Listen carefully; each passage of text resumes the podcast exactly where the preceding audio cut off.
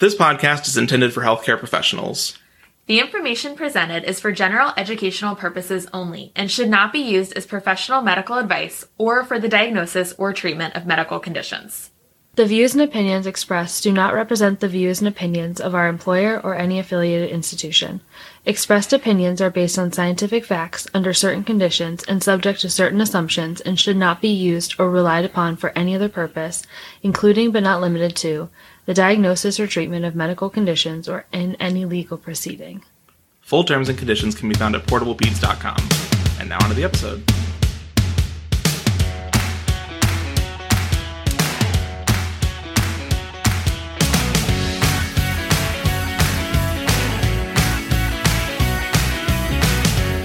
Howdy and welcome to Portable Peeps, the Pediatric Board Review Podcast. I'm your host, Ryan, and with me again today, as always, is the wonderful Liz Grogan. Hi, everybody.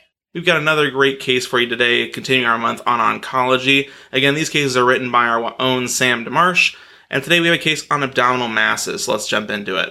So an 18-month-old male presents to urgent care with his mother. She's concerned about a head injury because he has two black eyes, and his eyes have been moving abnormally over the past week.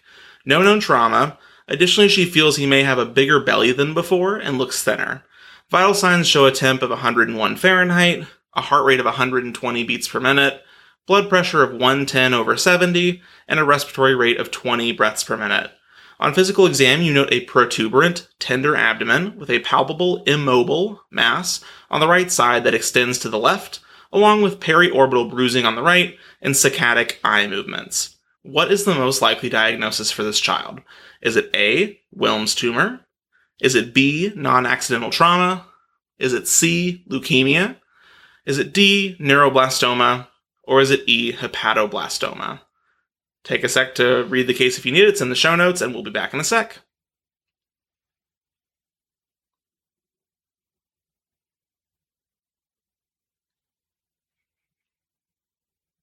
All right, so the answer to this one is D. So we have all the abdominal tumors and then some. So first we're going to talk about Wilms tumor. Some of the clinical features that are inconsistent with Wilms tumor in this specific case is that the mass crosses midline, which Wilms tumor typically doesn't, and constitutional symptoms are present in this case, which is much less likely with Wilms.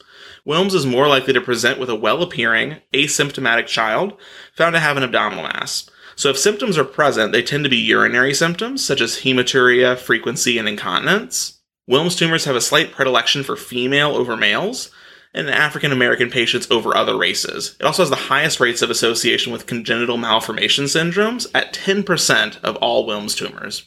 The most common congenital malformation syndromes are Beckwith-Wiedemann, isolated hemihypertrophy, WAGR, spelled W-A-G-R, which stands for Wilms tumor, aniridia, and GU abnormalities, and Denys-Drash syndrome, which is nephropathy, Wilms tumor, and gonadal dysgenesis. Typical age of diagnosis is younger for bilateral disease, like 29 to 32 months, and slightly older for unilateral disease, 41 to 46 months. Now, Liz, you want to talk about the other answer choices? Sure. So answer choice B was non-accidental trauma. While this needs to be ruled out, the rest of the presentation is not consistent. Ensuring safe spaces in the home and daycare is of utmost importance, but there is also a systemic disease process occurring in this case. Two things can be true at once in very unfortunate cases, and the mother's concerns should be evaluated, but that should not delay medical workup as well. Answer choice C was leukemia, and you guys should be experts in this presentation now after our case last week. The features present in this case that are inconsistent with leukemia are the presence of an abdominal mass, as many kids may have hepato or splenomegaly, but no distinct abdominal masses. Petechiae or bruising is common in leukemia, but periorbital is less so. Typically, the child with leukemia will present with non-isolated petechiae and bruising, fatigue, weakness, infection, fevers, refusing to walk, and or swollen lymph nodes are other common symptoms. So answer choice D was our correct answer, and this is neuroblastoma.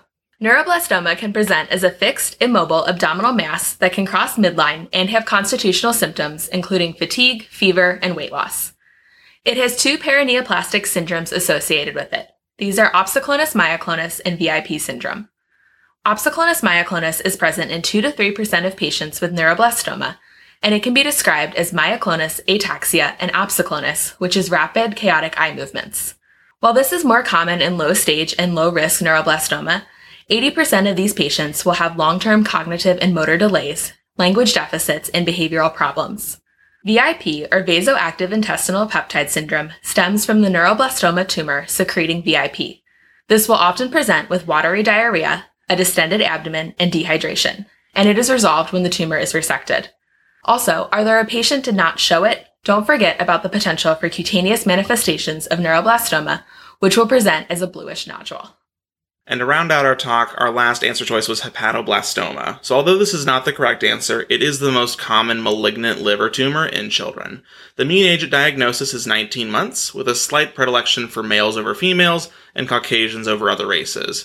Typically, these patients are asymptomatic at presentation, and they're found to have an abdominal mass, but they can present with severe abdominal pain and anemia from tumor rupture and from hemorrhage. Most cases are sporadic, but they can be associated with other syndromes such as Beckwith-Wiedemann syndrome, familial adenomatous polyposis, and trisomy 18. Now, Liz, any closing thoughts? Sure. So I think it's also a good idea to think about solid tumors in terms of the most common occurrence by age. In newborns to children less than 1 year old, think about neuroblastoma, mesoblastic nephroma, which is fetal renal hamartoma, hepatoblastoma, and Wilms tumor or nephroblastoma. In infants who are 1 to 3 years old, think of neuroblastoma, Wilms tumor, and hepatoblastoma. In children, or those who are 3 to 11 years old, think about neuroblastoma, Wilms tumor, and rhabdomyosarcoma.